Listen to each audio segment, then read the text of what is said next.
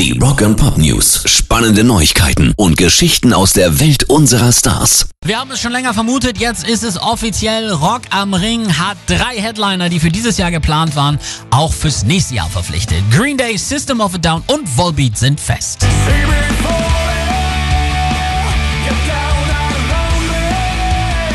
Zusammen mit der Ankündigung verlängerten die Veranstalter außerdem die Umtauschphase für bereits gekaufte Tickets einmalig bis zum 30. Juni.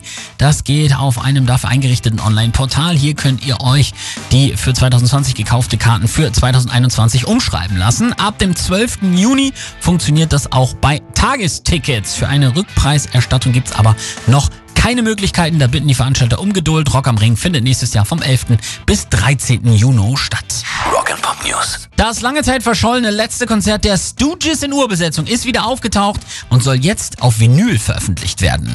Live at Goose Lake, 8. August 1970, enthält die komplette Präsentation des Stooges-Albums Funhouse. Dazu Iggy Pop in Höchstform und einen Bassisten im Rausch. Angeblich sei die Aufnahme im Keller eines Bauernhauses in Michigan vergraben und dort zufällig gefunden worden. Neben Iggy Pop, Ron Ashton und Scott Ashton ist wohl auch irgendwie Dave Alexander am Bass zu hören. Bislang galt die Legende, dass er nach dem Konzert gefeuert wurde, weil er zuvor betrunken angetreten war und im Grunde nicht in der Lage war zu spielen. Live at Goose Lake kommt passend am 7. August, also genau 50 Jahre nach Erscheinen raus. Pairs Rock and Pop News.